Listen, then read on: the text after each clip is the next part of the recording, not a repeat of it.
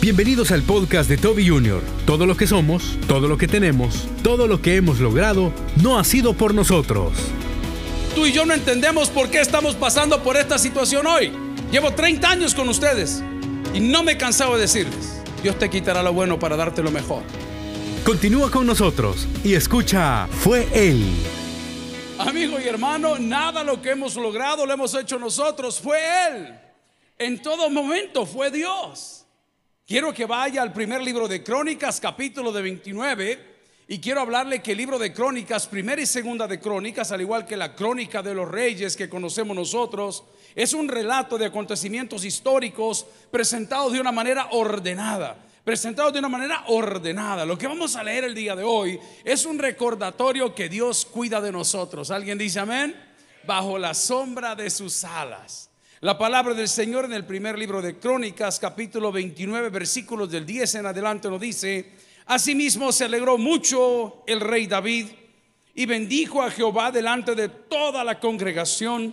Y dijo David, bendito seas tú, oh Jehová, Dios de Israel, nuestro Padre. Quiero hacer notar algo. Esta es la primera vez en el relato de la Biblia que se encuentra la expresión de Dios como Padre sobre un pueblo. Muy importante. Es la primera vez en toda la Biblia que se encuentra la expresión de Dios como Padre sobre un pueblo. Ahí comienza el concepto de Padre, luego lo vamos a ver en el Nuevo Testamento, pero leamos la palabra, dice, ¿qué dijo David? Bendito seas tú, oh Jehová, Dios de Israel nuestro Padre, que desde el siglo y hasta el siglo, versículo 11, tuya es oh Jehová, la magnificencia y el poder, la gloria, la victoria y el honor, porque todas las cosas que están en los cielos y en la tierra son tuyas. ¿Alguien dice amén? Amén. Tuyo, Jehová, es el reino y tú eres excelso sobre todos. Inclina su rostro y vamos a orar. Padre, gracias porque fuiste tú. Has sido tú a lo largo de todo el tiempo. Nos has enseñado a sufrir y nos has enseñado a vivir en victoria. Nos has abierto los ojos al dolor para que aprendamos. Nos has abierto el camino a la bendición para que podamos compartir. Has sido tú todo el tiempo. Gracias por todas las experiencias. Y gracias porque comenzamos este año, algunos con dolor, otros con motivación y otros con esperanza. Pero siempre recordaremos en cualquier situación que vivamos que a ti sea toda la honra y toda la gloria por los siglos de los siglos. la iglesia dice, amén. Pueden sentarse amigos y hermanos. Fue Él. Fue Él. Este capítulo maravilloso de 29 del primer libro de Crónica de los Reyes está hablando de un padre preparando a un hijo. Y qué curioso es que es David quien habla y dice, mire, estoy muy contento. Y es la primera vez que David dice sobre nuestro pueblo, tú como padre. ¿Saben a quién estaba preparando David? David estaba preparando a Salomón. ¿A quién estaba preparando? A Salomón, el hombre más sabio según la palabra de toda la historia y de todos los tiempos. David estaba preparando a su hijo y le estaba recordando frente a todo el pueblo que la gloria le pertenecía a Dios, que los tiempos le pertenecen a Dios, que los talentos le pertenecen a Dios. Tengo algún amén el día de hoy en esta iglesia. Usted no se preocupe. Porque si las cosas le pertenecen a Dios, de usted no se va a burlar nadie. Fíjese bien la posición donde estamos entrando.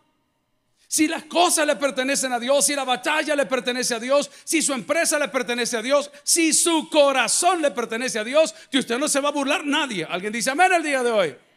Pero tienes que entregarlo y tienes que reconocerlo y tienes que aceptarlo y tienes que glorificarlo. El día de hoy a las 5 de la tarde, en el primer día del año, estamos reunidos en su casa porque sabemos que Él nos dará la victoria y porque hemos agradecido por las victorias que traemos del año anterior. A Él sea la y la gloria. Por eso estamos aquí. Le soy bien honesto, hermano. Yo no adoraría a un Dios muerto, no adoraría a un Dios que no habla, no adoraría a un Dios que no hace, no adoraría a un Dios que no hace milagros, no adoraría a un Dios que no sea misericordioso. Pero el Dios al cual adoramos, it's, he's all of the above. Tiene todo lo que acabo de mencionar y más. Es un Dios grande en misericordia. No se queje. Porque pueda que la etapa ahorita que está viviendo de dolor es para su gloria. Pueda que sea una etapa de muerte, es para su gloria. Una etapa de enfermedad es para su gloria. Es un momento de necesidad, es para su gloria. Porque todo le pertenece a Él. Amén, iglesia. Ponga sus vidas en la mano de Dios. Ponga el año en las manos de Dios. No solo las primeras horas, no solo los logros, también los fracasos. David estaba reconociendo delante al pueblo todo lo que él había vivido como un pastor de ovejas. David había tenido que luchar contra animales silvestres o salvajes en los desiertos donde él paseaba o pastaban su, ganado, que no era ni de él. David en, en más de algún momento tuvo miedo. Y supo David en esta etapa de su vida que ya estaba prácticamente su reino feneciendo, sus ojos estaban oscureciendo, su vida estaba terminando. Él supo en este momento que todo lo que a él le había pasado era la voluntad de Dios para su vida. Hubo otro personaje similar que comenzó la historia triste, una historia triste porque al chiquitín lo perdieron en la casa y hablo de Moshe, Moisés sacado de las aguas, el libertador del pueblo de Israel. También pasó por situaciones similares. También fue olvidado, descuidado. Pongamos de ese punto de vista la historia que habían hecho una carretilla de junco, una cosita, y estaba el Moisés famoso, que lo conocemos como tal hasta el día de hoy, y, lo estaban cuidando, de repente se le fue de las manos. Y fue a parar a otro reino, a otra cultura. Fue a parar a otro lugar. Y él no entendía, como tú y yo no entendemos por qué estamos pasando por esta situación hoy. Llevo 30 años con ustedes. Desde 1993. Literal. Y no me he cansado de decirles, Dios te quitará lo bueno para darte lo mejor. No lo retengas. Gloria al Señor. No lo retenga. No, pastor, es que es que yo tengo que conseguir ese empleado, es que yo tengo que conseguir esa persona. Era el colaborador clave de mi empresa, era el entrenador clave de mi equipo, era el inversionista clave de, de nuestra sociedad. No se preocupe. Dios no te va a dejar avergonzado. No tenga miedo. A alguien le habrán quitado el carro el fin de año porque no logró cubrir la cuota. ¿A qué quieres perol? Ya lo estrenó. Va a estrenar otro por la fe este año que viene, el 2023. Eso sí, por favor, páguelo. Anda un montón de gente diciendo barrabasadas que todo lo que el enemigo te robó, si es desgraciado, no tiene autoridad ni estornudar si Dios no lo deja. Preste atención a lo que le estoy diciendo. Le tienen tanto miedo al enemigo y tan poca fe a Dios. Dice la palabra que Él es el Dios de toda cosa creada. ¿Sabe qué significa? A Él le obedecen hasta los demonios. no retroceda por nada. No retroceda en la fe, no retroceda. Yo sé que son momentos difíciles, yo sé que hay momentos de luto. Bueno, su iglesia, los pastores han acompañado a diversas familias. La ingeniera que nos ayuda a terminar, no la ingeniera Tirsa, sino la ingeniera contratada de Kunza. Voy a ver su nombre por respeto. La noche del día de ayer, mientras todos departíamos en familia, estaba despidiendo a su mamá. Y así le puedo mencionar a un montón de personas. Esta mañana si vio las noticias en un accidente de tránsito por el lado de Santa Ana o de Sonsonate. Hay tantos accidentes que no sabría dónde. Perdió la vida un bebecito de tres meses, hermano. Aquellos que hemos tenido hijos saben lo que cuesta. Y sabe lo que uno se ilusiona. Y cuando ve el proceso de la madre, porque toda madre merece respeto, es un proceso durísimo. Me quito el sombrero delante de una mujer. No importa, como le dije el día de ayer, ningún niño nace por casualidad. Aunque Dios tenga que utilizar brutos para traerlos al mundo. Pero se imagina el dolor, un bebecito de tres meses. Y comienza la gente a cuestionar a Dios. ¿Y por qué Dios? ¿Y por qué Dios hizo esto? ¿Y por qué Dios hizo lo otro? ¿Y por qué no se preocupe? Porque de los niños es el reino de los cielos. Esa criatura tiene una misión en esta vida, tenía un legado Dios en su vida y Dios cumplió eso en ese momento. Y Sardán dijo, voy a destruir esta familia. No es la primera vez que lo intenta. Lo quiso hacer con el hijo de Abraham. Dios le había dado una promesa, pero lo estaba tentando por otro lado. Lo quiso poner a dudar. Jesús mismo en algún momento con esa carga en su unión hipostática va a orar y dice, Señor, qué duro lo que me has puesto. Él siempre trata de confundir, pero Dios hoy, a través de su palabra de su Espíritu Santo y de su presencia y de las disciplinas espirituales, nos aclarará todas las cosas. ¿Sabe qué le pido? Escuche la voz de Dios. Deje de hablar. Deje de hablar. Oiga la voz de Dios. Esta mañana amanecí con sed, pero no por la goma, hermano, no, hambre y sed de justicia, amén. Ahí se llama el trago justiciero, amén. Amanecí con sed y eran las seis y pico de la mañana, como tuvimos una noche tranquila. A las diez y tanto de la noche estábamos después de cenar en casa de la hermana Patti. Se acabó el rompope Santa Clara. Ah, está bien, ah, hermana Patti. ¿ah? Ni un amén. Nos fuimos a la casa con la familia. ¿Cuántos bendicen a Dios por su familia? Gloria a Dios. Te voy a contar una cosa. Podrán ser lo que sean, pero esa gente nunca falla. Podrán haber grandes diferencias, pero esa gente es leal. Aprecia esas pequeñas cosas, de esas ya no hay. Recuerdo haber llegado a casa y comenzamos a ver el fenómeno de la niña. La niña bailaba y gritaba y saltaba a la vecina, ¿verdad? Y de repente comienza a caer un montón de agua. No sé si llovió por su casa. ¿O era yo que soñé? Pero cayó un porrazo de agua. Del original hebreo, ah, un montón.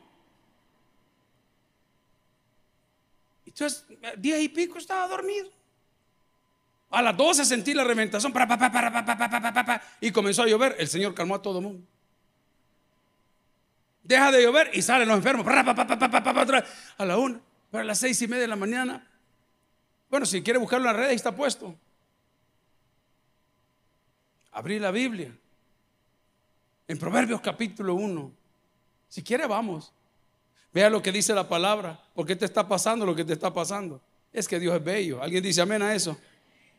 Proverbios capítulo 1. Y a esa hora que tenemos sed de escuchar la voz de Dios, sed de saber qué tenía que hacer, sed de preguntarle qué decisiones tengo que tomar este año, Él solito nos contesta. Vaya conmigo, Proverbios capítulo 1. Los Proverbios de Salomón. ¿De quién es hijo? Dice. ¿Hijo de quién? ¿Sabe quién? El personaje que estoy hablando en Primera Crónicas 29, Salomón, ya era el hijo. Y dice la palabra hijo de David, rey de Israel, para entender sabiduría. Ya estaba hablando el hijo, primero habló el papá. Y glorificó a Dios y dijo, señores, déles el poder, déles el reino, déles todo. Ahora es el Hijo, hablando el testimonio que sigue hasta Jesucristo. Y de Jesucristo damos testimonio nosotros. Y esa palabra maravillosa que muchas veces ignoramos hace muchos días, ignoramos el año pasado, ignoramos el día de hoy, la andamos bajo el brazo, la andamos en la Biblia, la andamos en la mochila, la andamos en algún... Esa palabra te va a abrir los ojos hoy. ¿Qué no estás viendo? ¿Cuántas veces te tienen que hacer las cosas para que te des cuenta? ¿Cuántas veces te tienen que faltar respeto para que entendas que no te respetan? ¿Cuántas personas te tienen que faltar para saber que, no es lo que te conviene? Y Dios dice en su palabra, léalo conmigo, para entender sabiduría y doctrina, para conocer razones prudentes, para recibir consejo de prudencia, justicia, juicio y equidad, para dar sagacidad a los simples y a los jóvenes inteligencia y cordura. No, yo me las puedo todas. Versículo 5. Oiré el sabio y aumentará el saber. Y el entendido adquirirá, que dice la palabra, consejo para entender proverbio y declaración, palabras de sabio y sus dichos, dice profundos. El principio de la sabiduría es el temor de Jehová. Los insensatos desprecian la sabiduría. ¿Y qué? Y la enseñanza. Amigo y hermano, tome consejo el día de hoy, hombre. Los talentos que usted tiene, esa manera de dibujar, esa manera de escribir, esa manera de comunicar, esa manera de predicar, esa manera de servir, no es porque usted sea especial, es porque Dios es especial en usted. Entonces dele gloria a Dios en todo momento. Él sea la honra y la gloria el día de hoy. Le pertenecen al Señor. Eh, fue Él. Estamos con los encargados de misiones. Muchas iglesias por la pandemia, pequeñas, grandes, medianas, cerraron. Las iglesias de la misión bautista siguen avanzando de una manera u otra, pero hubo un cansancio.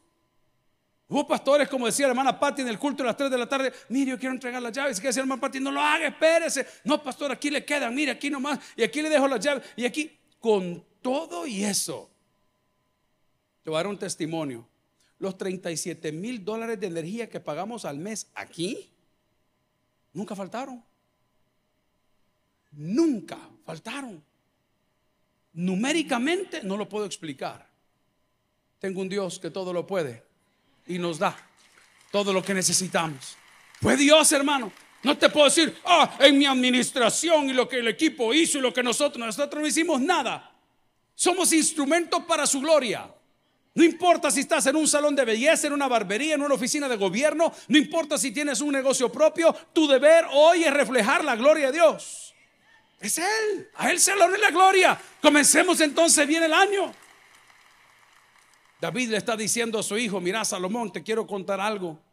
Estoy bien alegre, estoy parafraseando primera de Crónicas 29, 10. Y bendigo a Jehová delante de todos ustedes. Estoy parafraseando el texto. Y le dijo el papá al hijo, bendito seas tú, oh Jehová, Dios de Israel, nuestro Padre. Esta mañana cuando se levantaron los hijos míos, como yo me dormía a las 10 y algo, solo sentí la tormenta y luego los fuertes de la una y luego ya no sentí nada. De repente ser una caricia, yo en la espalda y estaba solo. Uy, qué bello. Amén. El diablo andaba, hermano. Qué y de repente se despertaron como que eran los pollitos. Cuando tienen... Ah, cabal. Ah, y cuando tienen... Ajá. Usted no se preocupe, acuéstese. Que el maná que Dios le va a mandar va a estar en su puerta el día de mañana. Y si vas a salir de tu casa sin maná, te puedo garantizar que en el camino lo vas a encontrar. Lo vas a encontrar. Es que la Biblia no miente, hermano. Si el Dios que servimos no tiene dos caras. Es un Dios justo.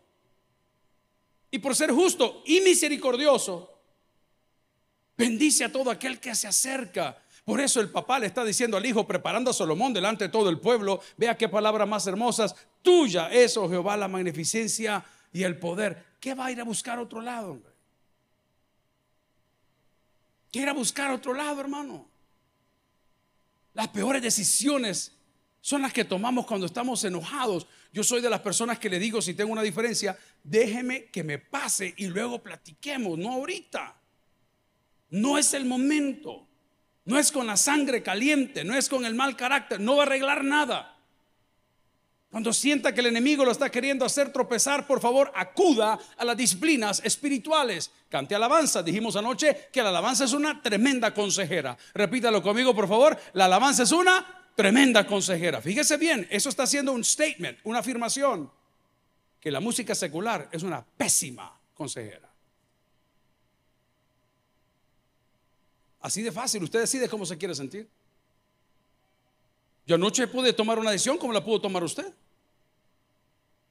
O me iba para los lugares que estoy muy bienvenido y muy invitado. O recuerdo la responsabilidad que tengo como pastor de una organización como esta y me encierro en mi casa a esperar que amanezca porque ya pasó. La opción estaba, usted decide lo que usted quiera y verá qué invitaciones más bellas las que llegan. Trozo de invitaciones. Y no lo digo con jactancia, te lo digo con vergüenza. Pero las decisiones las decisiones las toma usted. La pregunta es, ¿en base a qué las está tomando? ¿A que le agrada, a que le gusta, a que le atrae? ¿O a que glorifica a Dios lo que usted está haciendo? La palabra del Señor, si me acompaña, por favor, quisiera leer el versículo 12 del capítulo 29 del primer libro de Crónicas. Es la clave del sermón de hoy. De ti proceden cuando vi un paréntesis en la Biblia, en este caso no está en la traducción que está en la pantalla. Pero cuando hay un paréntesis en la Biblia, eso no está en el original, sino que se coloca para entender el contexto donde fue dicho. La traducción correcta sería, de ti viene, de ti llega, de ti es. Pero esta traducción dice, de ti proceden la riqueza y el honor. En pocas palabras, el rey le estaba diciendo a su hijo, mira muchacho, mira, yo he cometido unas regalas horribles, me enamoré de la que no era, embaracé a la que no era, eh, tuve un hijo con la que no era, me, llené las, manos de sangre. Ah, estamos hablando, no cronológicamente, pero le estaba diciendo David estas cosas a su hijo. Le está diciendo, hijo, no te vayas en pos de otros dioses. No torzás tu ministerio por una bobería, no perdás tu familia por una bobería, no perdás tu empresa por una bobería, no perdás la cabeza por una bobería. Ese blog se va a acabar, te vas a hartar, te vas a aburrir. Quédate quieto, hombre. Aguantalo un rato. No sé cuántos de ustedes fueron a ser vacunados aquí con lo de la pandemia. Cuando comenzó la vacunación era algo que todos queríamos hacer. Luego vinieron las noticias falsas de un montón de gente que complicaba, que no complicaba, pero siempre hubo lugar donde vacunarse. Yo me puse las primeras tres vacunas y un día ya no llegué a dormir. Ah, no se me olvidó dónde vivía. a mí no me pasó nada, pero en la vacuna número cuatro, hermano. En la número cuatro que me la fui a poner al autoservicio, por cierto. La señora que la estaba poniendo estaba bien enojada. Ella no me puso la vacuna, me zampó una vacuna, hermano. Era una cosa diferente. Tan pronto me agarró el brazo, yo que no tengo, ¡ay! Pero sentí horrible. Recuerdo que a hermana Patti le fue similar, ¿verdad? ¿Tú te quedaste en la 3? Pero a mí me pegó un efecto tan horrible. A mí no me había pasado nada. Nada. En la mañana, después de la vacuna, me desperté, me bañé y me comencé a maquillar. No, ¿qué es eso? No, ya van usted. Al regresar se le moja la canoa. No, no, no. Yo sí no. Pero voy al punto. Una hermana bien brava, quizás allá sí le pasó.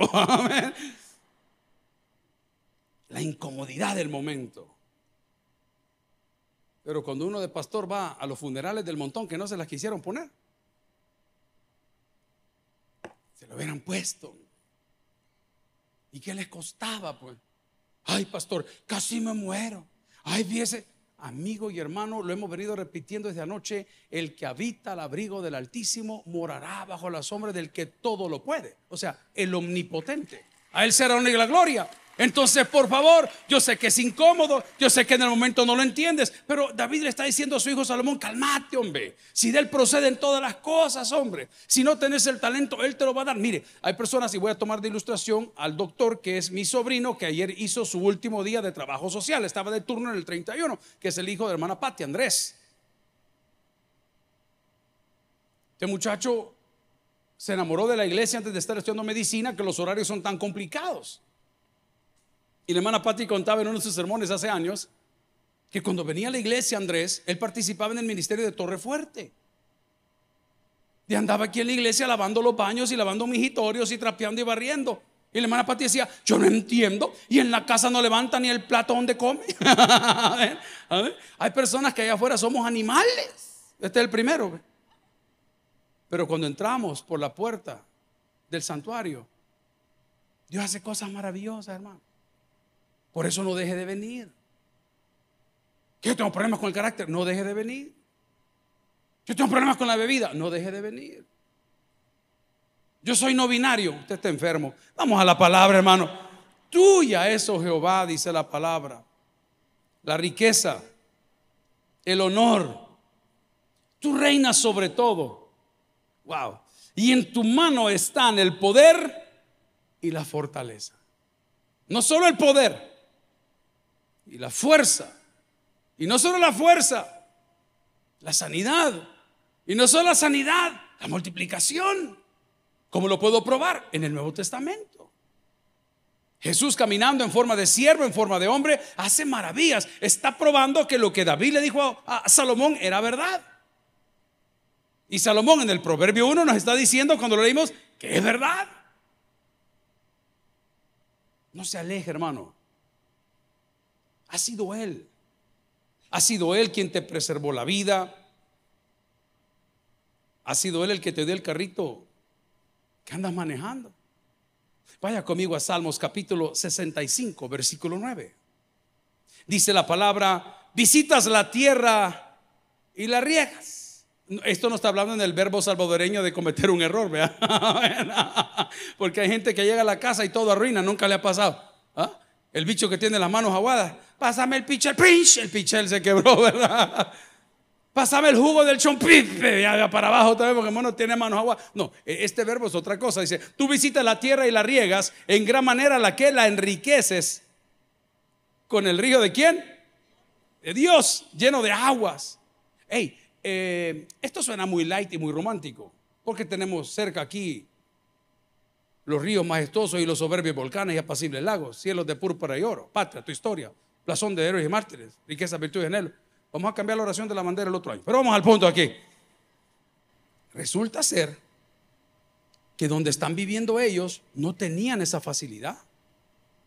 Hablaba con un youtuber peruano que se, de apellido Carti. Él se llama Carti, lo puede buscar en redes sociales. Ese muchacho no, no publica vulgaridades ni nada de eso, entonces lo invitamos a hacer un programa. Muy amable, muy educado. Entonces le dije, mira, contame, ¿dónde tú vives? En Lima. Me dijo, oh, qué bueno. ¿Y qué te parece El Salvador? Me encanta, me dijo, no solamente los alimentos, no solamente las pupusas, sino que me gusta que cuando llegamos acá, me dice, en un solo día podemos ir al volcán, podemos ir a la playa y podemos ir a un lago. Pero para ir de Lima a la playa o de Lima a cualquier otro lugar, tenemos para el desierto, son cuatro horas de camino. ¿Por qué le estoy diciendo esto? Porque el contexto en el cual fue escrito, el Salmo 65, versículo del 9 en adelante, el hombre está diciendo un hebraísmo. O sea, a ver, ¿cuántos hombres hay en la casa del Señor? pero solo voy a enfocar en los que tienen esposa o pareja, ¿ok? Para no hacerle mal momento a nadie. Cuando usted le dice a su esposa, qué bonita estás. Ok, esa es una cosa. Pero cuando usted le dice a la señora, uy, amor, está bien bueno. Ahí va, ahí va, ya más o menos me agarró la onda. Una cosa es que diga, Señor, los ríos te pertenecen, pero lea conmigo lo que dice el Salmo, en gran manera enriqueces con el río de Dios. Ey, ¿habrá otro tipo? ¿Sabéis quién es el río de Dios? ¿Quién es el río de Dios? Iglesia, ¿quién es el agua de vida? Exacto. Lea ahora. Es increíble. Enriquece la tierra. Todos son, son, profecías que estaban ahí tiradas en los salmos hablando del Mesías que vendría, del Hijo de Dios. Y aparte dice, lleno de aguas, preparas el grano de ellos cuando así lo dispone. Siga leyendo el siguiente versículo, el 10. Haces que se empapen sus surcos. Haces descender sus canales la ablandas con lluvias. Bendice sus renuevos. 11. Tú coronas el año con tus bienes. ¿Alguien dice amén a eso? Amén. Amigo y hermano, David está preparando a Salomón y le está diciendo, Salomón, todo lo que ves que yo fui, dice David en el texto, no fui yo, fue Dios. Hijo, no te la vayas a creer. Resulta ser para aquellos que conocen un poquito de Biblia, que David pasó dos etapas que para mí, a, título personal, fueron las más difíciles. La primera, cuando los profetas no lo querían tomar en cuenta. No lo querían tomar en cuenta. ¿Se recuerda el día que ungieron a David? Llega un profeta a la casa, se la cuento rapidito y le andaban buscando a los muchachos fortachones, a los cholos, a los altos, a los bien parecidos. Y el papá sacó el desfile de todos los que tenía. Y no pasó nada. Entonces le preguntó el profeta, mira, por casualidad, ¿tendrás a alguien más aquí en la casa? Y entró el bichito, cipotillo, el niño, el muchacho. Es cuálido quizá. La gente no lo quería ocupar ni para la guerra porque lo ocupaban de mensajero. No tenía esa cualidad o ese talento. Y cuando lo vieron, no, le dijo, él es. Lástima que la Biblia no cuenta la reacción de sus hermanos. No la cuenta, pero yo me la imagino. Yo tengo hermanas mayores. Y no todos digieren las cosas como deben de ser. Yo me imagino que dicho, ¿y cómo? Que, este, no, me no fregué. Si este no sirve para nada, si este solo cuatro saquen la libreta de notas, si este nunca trabaja. Este, pero Dios escoge a lo más vil del mundo para avergonzar a lo más sabio. Ahí estamos nosotros hoy. A Él será unir la gloria. Entonces, iglesia, oiga, la etapa número uno para mí fue donde no lo toman en cuenta. La etapa número dos cuando tuvo los pantalones, papá, de meterse a pelear con un animal terrible. Que dice la tradición que tenía otros hermanos más, que tenía cuatro hermanos más. ¿Se acuerdan cómo se llama esa persona? ¿Cómo se llama ese gigante con el cual se peleó? Ajá. ¿Y de dónde era Goliat? De Gat. Vaya a Google hoy y ponga Gat en la actualidad. Es importante que vea dónde quedan las cosas. Es muy importante. Y mandan al escuálido, al que no, nada, y nada, nada. y, agarra valor, hermano. Usted no ha visto los hombres que miden como unos 60 que andan con bichas de dos metros. Yo le canto, te quedó grande la yegua. Cuando usted ve el bichito, hace hasta le cuelga la señora, vea qué terrible, como que lo anda criando. Y uno dice, y este bruto, mira lo que se anda paseando. qué, qué terrible. Ey, no era David, era Dios. Y comienza un diálogo, pero duro. Tú vienes a mí con fulano y sutano, y él sabía, y le dice estas palabras, ya me las hubiera tatuado aquí en el buche. Pero yo vengo a ti en nombre de Jehová de los ejércitos, escuche, a quien tú has desafiado. ¿Saben qué sucedió? Dios manifestó su gloria, como lo va a hacer en la vida de todos aquellos que pongamos en Él nuestra confianza. Lo hará como lo hizo ya, lo hará como lo ha prometido, porque su palabra si me acompaña en Salmo 104.10, para irle poniendo fin a nuestra charla del día de hoy, dice, tú eres el que envía las fuentes por los arroyos. Siempre tiene que ver con agua, porque donde hay agua hay vida. Donde hay agua hay vida. Hace unos años atrás fuimos a un desierto, se llama desierto de Arad. Y con los hermanos de la iglesia estamos de viaje, nos vamos a ir en febrero, anótese, vamos. Y siempre que vamos hacemos algo insólito, algo que no va en el programa ni es normal. Para aquellos que les gusta la historia, una de las viajes o subidas a Israel, fuimos a ver la película de Entebbe en el avión que se utilizó para el rescate de Entebbe. Adentro del avión le proyectan la película. En esta oportunidad fuimos a buscar agua en jeeps. La gente se sube en los jeeps en el desierto y comienzan los señores beduinos a ver dónde es que está el agua. ¿Y cómo lo ubican? Comienzan a ver para el cielo. Buscan nubes, no, buscan pájaros, buscan aves. Y donde las aves están, ahí hay agua. Entonces, la clave es ver cómo van. Y usted va en el jeep en el desierto. Yo publiqué una foto hace años, ahí está en, en Facebook, creo que están colgadas todavía. Y llegamos a ese lugar. Nótese lo que dice el Salmo. Todo tiene que ver con agua. Y lo que tiene que ver con agua tiene que ver con vida. Y dice la palabra, tú eres el que envía fuentes por los arroyos Van entre los montes, dan de beber a todas las bestias del campo, mitigan su sed los asnos monteses. A sus orillas habitan las aves de los cielos. ¿Se acuerda lo que le acabo de decir? Cantan entre las ramas. Él riega los montes desde sus aposentos. Del fruto de sus obras sacia la tierra. Él hace producir el heno para las bestias y la hierba para el servicio del hombre, sacando el pan de la tierra el vino que alegra el corazón del hombre, el aceite que hace brillar el rostro y el pan que sustenta la vida del hombre. Se llenan de sabio los árboles de Jehová, los cedros del Líbano que él plantó. Ahí anidan las aves. En las hayas hace su casa la cigüeña.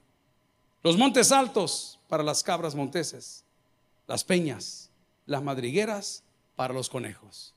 Amigo y hermano, no fuiste tú, fue él el día de hoy, comencemos el año dando gracias.